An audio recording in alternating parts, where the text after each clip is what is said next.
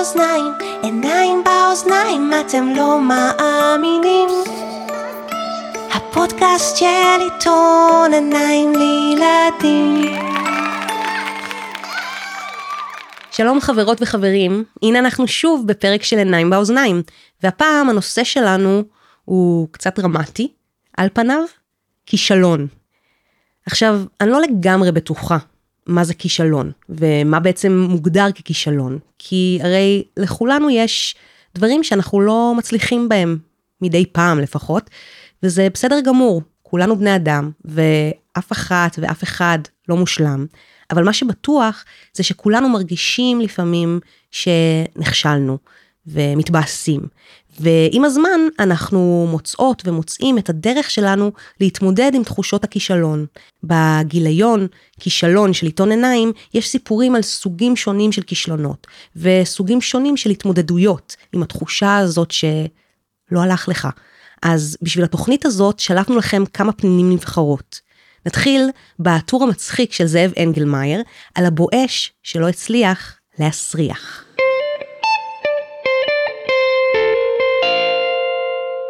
הבואש שלא הצליח להסריח. בכפר עדשים, בין חולות וקרשים, גרה משפחת בואשים. אבא בואש מסריח אש. ריח כל כך רע שזה מייאש. אמא בואשת, בניחוח ביצה רקובה מקושקשת. ובואש צעיר, עם אפרה טוב וריח טוב. היי! אבא אומר לבואשי, מה קורה? תתחיל להסריח. אם תנסה, גם אתה תצליח. אמא אומרת, סירחון זה הדבר הכי חשוב בחיים. מי שמע על בואש עם ריח נעים? בואש עם מפיץ ריח טוב בסלון. אני לא מצליח להסריח! איזה כישלון! באה לבקר שכנה, מסריחה כמו גבינה שעבר זמנה. אוי, זה נורא. אני מריחה שושנה. ריח טוב עושה לי בחילה. הריח של בואשי את האורחת מבריח. אני לא מצליח להסריח! איזה כישלון. אולי נפתח חלון? בואשי לסלון מציץ, ופתאום... פליץ! בואשי סירחון נורא מפיץ. הריח מהמם את כל המשפחה. אני גאה בך, בן. וגם אמא שמחה. אפשר להפוך כל כישלון להצלחה. טין טיגדין טיגדין טיגדין טיגדין טיגדין טין טין בלופ. כישלונות במדבר. הסרטן שלא הצליח לצבות. הקיפוד שלא הצליח לדקור. הצב שלא הצליח ללכת לאט. הזיקית שלא החליפה צבעים. היתוש שלא הצליח לעקוץ. העז שלא הצליחה להגיד מה. נה. נה. נה. נה. נה. הגמל שלא הצליח לנשנש. הים שלא הצליח להיות סוער. הבקלאווה שלא הצליחה להיות מתוקה.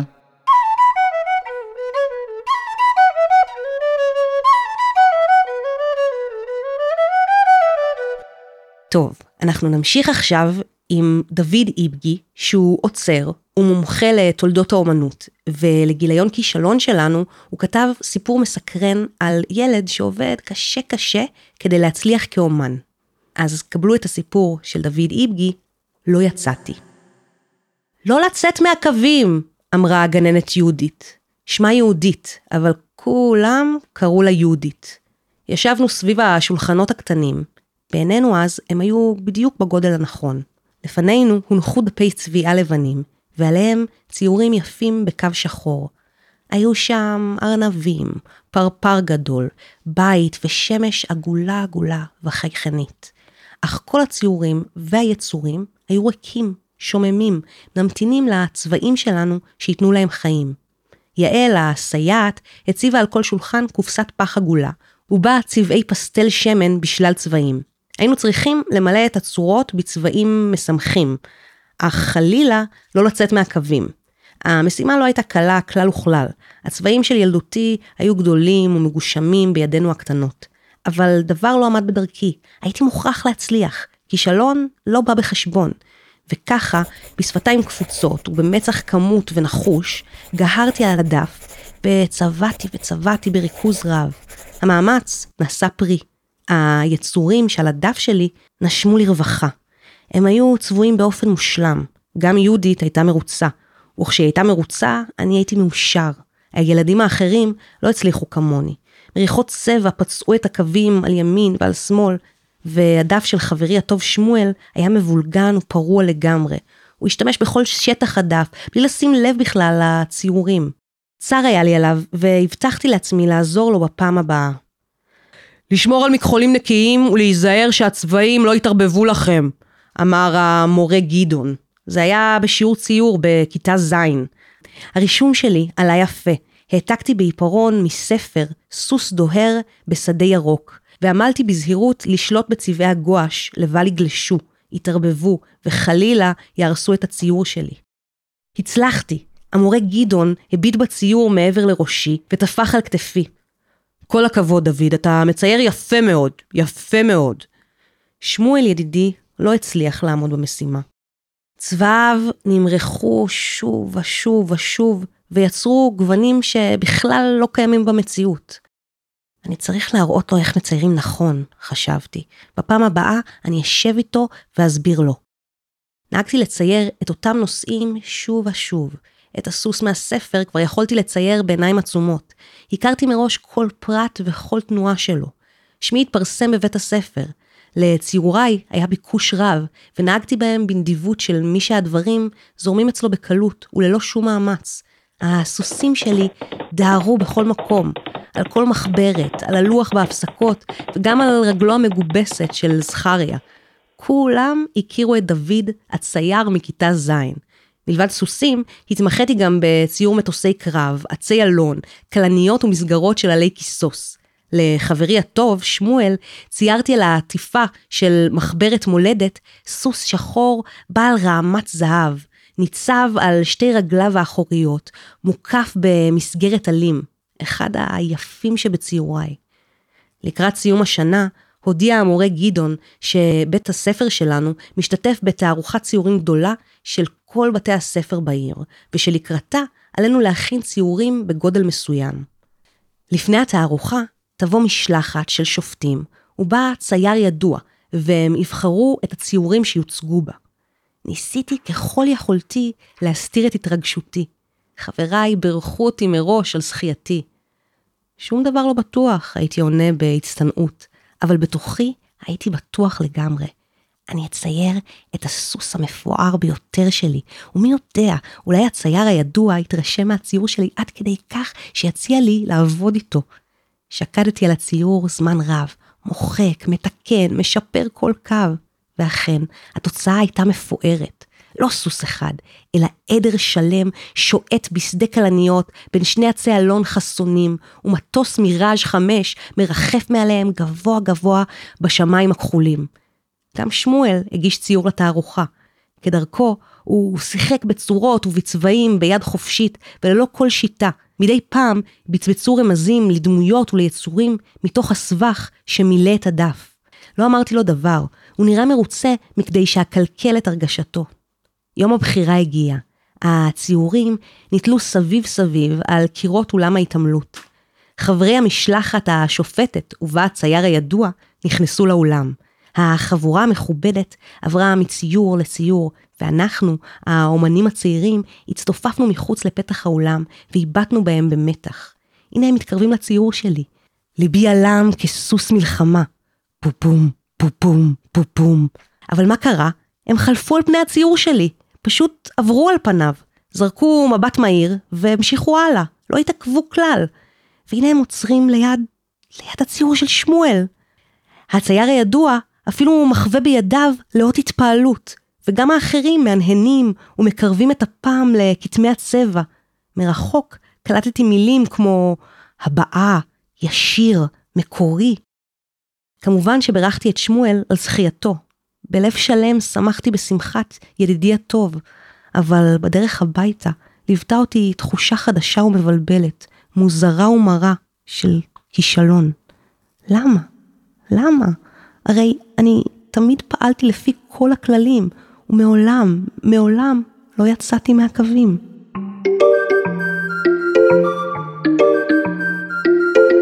בהמשך ישיר לסיפור הכן, החשוף והיפה של דוד איבגי, נשמע את סיפורו של יואב אפרתי, אומן שמתעניין בכישלון, ואפילו אוהב לשחק עם כישלון באומנות שלו. הציור הכי גרוע, מאת יואב אפרתי. כשהייתי אומן צעיר, למדתי בבצלאל. בצלאל הוא בית ספר אקדמי לאומנות ולעיצוב בירושלים. במשך השנתיים הראשונות הרגשתי שאני מסתדר לא רע. בשנה השלישית רציתי לאתגר את התחושה הזאת, ויצרתי תערוכת כישלון, שהמטרה שלה הייתה לבדוק את הגבולות של עצמי ולהשתחרר, להשתחרר מהלחץ, מהדרישה של המוסד להצליח כל הזמן. החלטתי לנסות לעשות את האומנות הגרועה ביותר שאני יכול לעשות. בתערוכה הוצגו שישה ציורי שמן שלי. על כל אחד מהם ציירתי מעין גבעה. כל ציור היה צבוע בשני צבעים, ושונה מהציורים האחרים בצבעוניותו. בסוף לא הצלחתי להיכשל בתערוכה, וקיבלתי ציון טוב, וככה נכשלתי בכישלון. הדבר הזה עורר בי את השאלות, מה זאת הצלחה בעצם, והאם אפשר להיכשל באומנות. בעקבות השאלות האלה, המצאתי את התרגיל תחרות הציור הכי גרוע, ואני נותן אותו לתלמידים שלי בשיעורי האומנות. התרגיל הזה התפרסם בספרי תרגילים באומנות משנת 2016. הוא מאפשר לעשות את כל מה שאסור, או נחשב לאסור ונורא, בציור. אז הנה התרגיל. הציור הכי גרוע. מכריזים על תחרות הציור הכי גרוע. אפשר לעשות את התחרות הזאת בכיתה או עם חברים, ואפשר להשתמש בכל חומר שבו אפשר לצייר. אחרי שכולם מציירים, תולים את הציורים ומשוחחים עליהם ובוחרים את המנצח. אפשר לשאול שאלות על טיב הציורים. האם הם באמת גרועים? מהו טעם הקהל היום? מה נחשב היום לציור גרוע? האם האומנות אמורה להתנגד לטעם הקהל ולאתגר אותו? אם תבצעו את התרגיל של יואב אפרתי, ספרו לנו על זה, ושילחו לנו את הציורים הגרועים שלכם. נשמח מאוד לפרסם אותם באתר האינטרנט של עיניים, במדור עיניים שלי. את הרישומים הגרועים של יואב אפרתי תוכלו לראות בגיליון.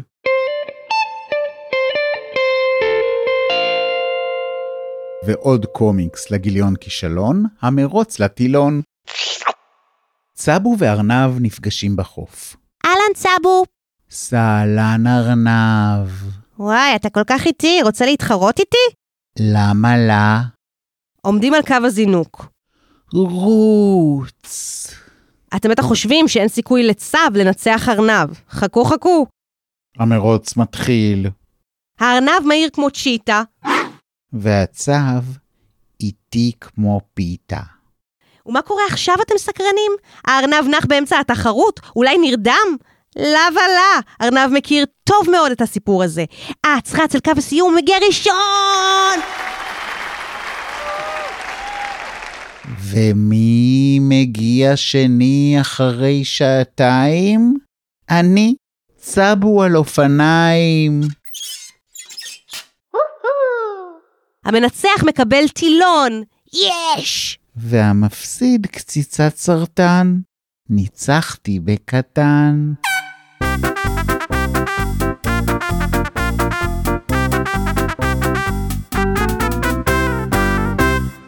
גביעי ניצחון! גביע גזר אהוב על ארנבים. גביע חרובים, אהוב על עורבים. גביע עצם אהוב על כלבים. גביע גללים, מעולה לזבובים. גביע גלידה חסה. איזה באסה. וכעת אנחנו נעבור לסיפור קצת שונה, שמציב אתגרים והתמודדויות מסוג אחר. כתבה אותו עבור עיניים הכותבת, העורכת הספרותית, המתרגמת, התסריטאית, המבקרת, נועה מנהיים. הילד בעל הכנפיים שנהיה מלך. תתרכז בבקשה בציורים, ביקשה האישה הנחמדה מתום, והניחה לפניו כרטיסיות ועליהן תמונות.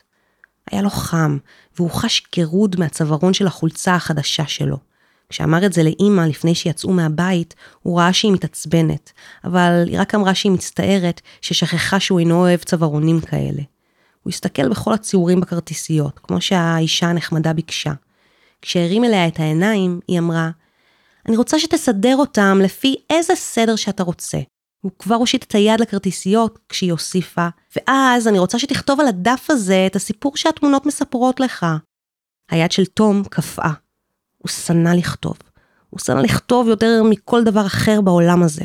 הוא שנא גם צווארונים מגרדים, ועגבניות, ואת יאלי מהכיתה המקבילה שתמיד רדף רק אחריו כששיחקו בשבויים בהפסקה. הוא שנא לסדר את החדר שלו, אבל יותר מכל דבר אחר, הוא שנא לכתוב. וחשבון, גם חשבון הוא שנא. זה לא מבחן, אמרה האישה. היא כבר לא נראתה לו נחמדה כל כך. אין כאן ציונים, אני רק רוצה שתספר לי סיפור.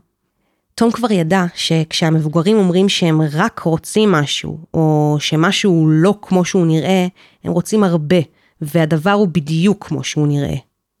אולי אני פשוט אספר לך? הוא הציע.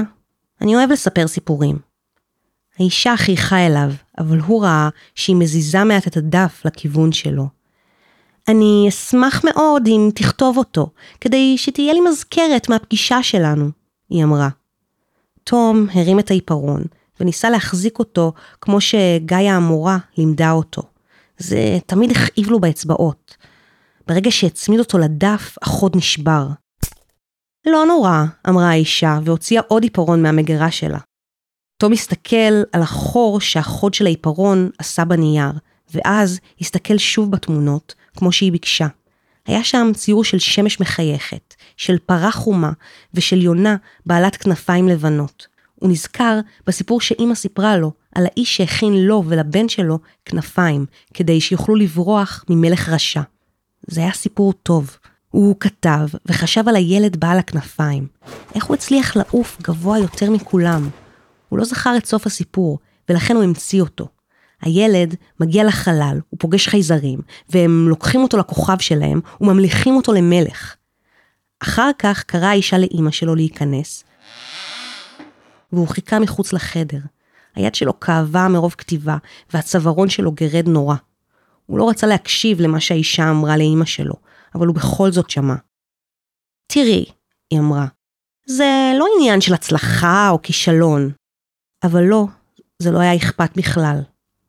כשאימא חזרה, הם יצאו החוצה. השמש נכנסה לעיניים שלו, והוא חשב על הילד, בעל הכנפיים, שנהיה מלך.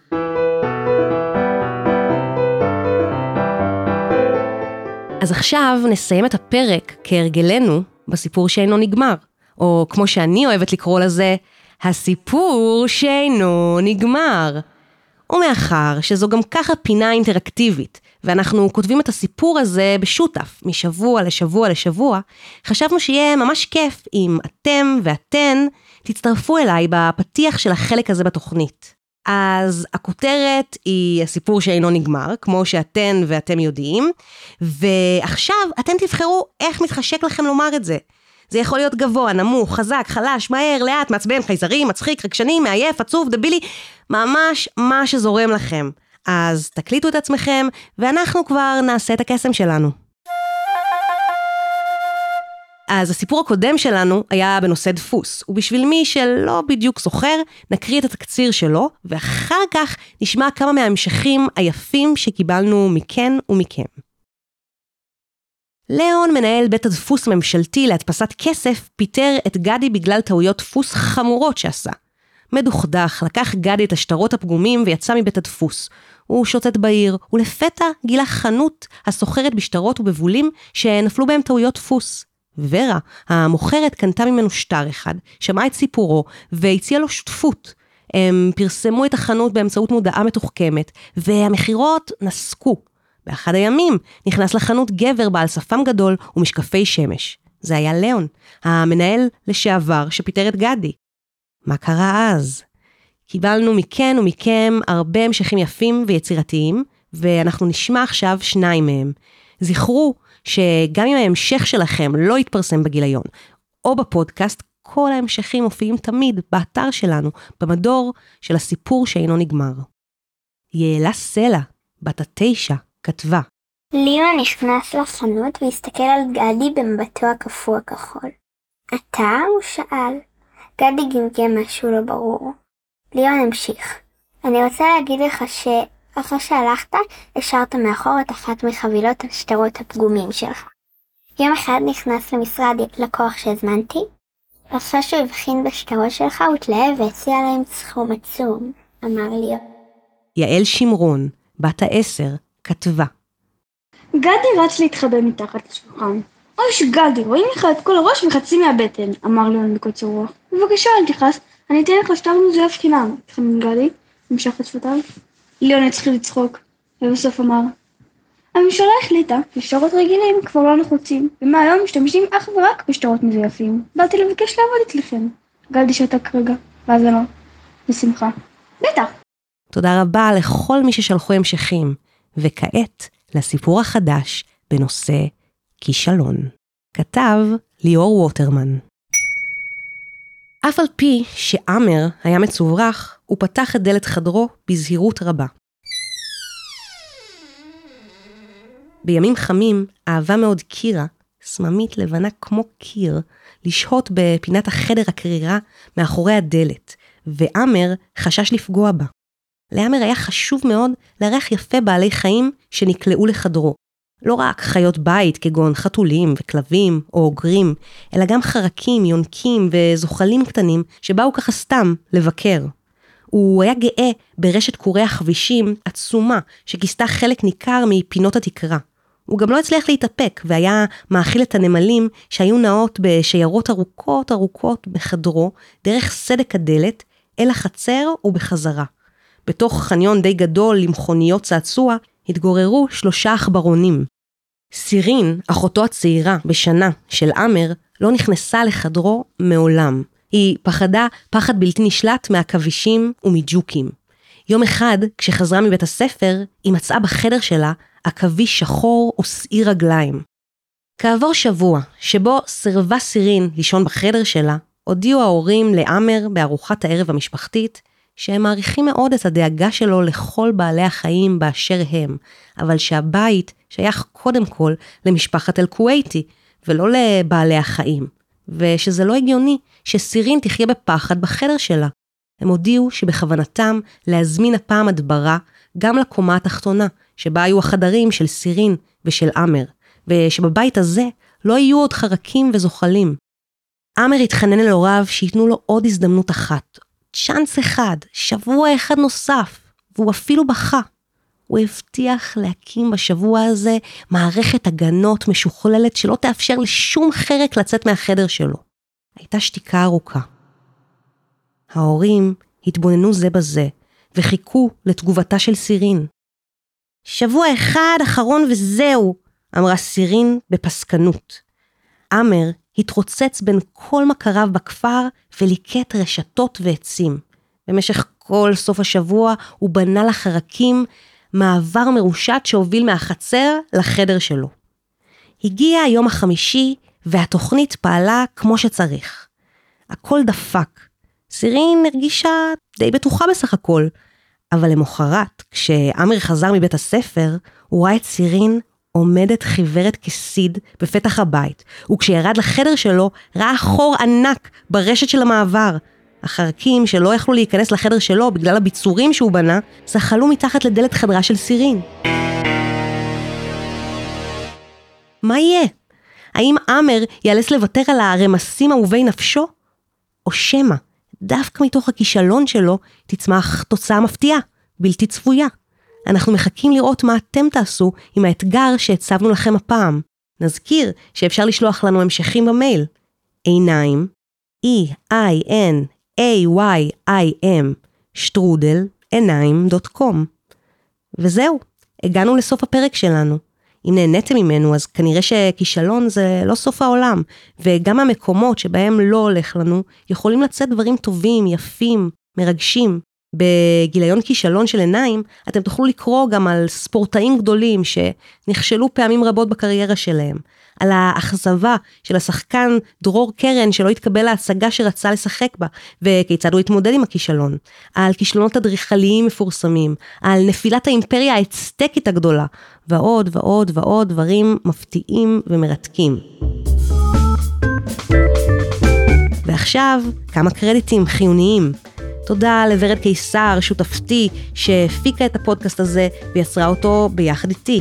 לתום דיין על ההקלטה בברלין, לזק אביעד על ההקלטה ועריכת הסאונד המסורה פה בירושלים, לזאב אנגלמאייר שהשתתף, ולדוד איבגי, נועה מנהיים, ליאור ווטרמן וליואב אפרתי, שאת הסיפורים שלהם קראנו פה. אני נועם פרטום, ואנחנו נשתמע בפודקאסט הבא, שיהיה בנושא משל.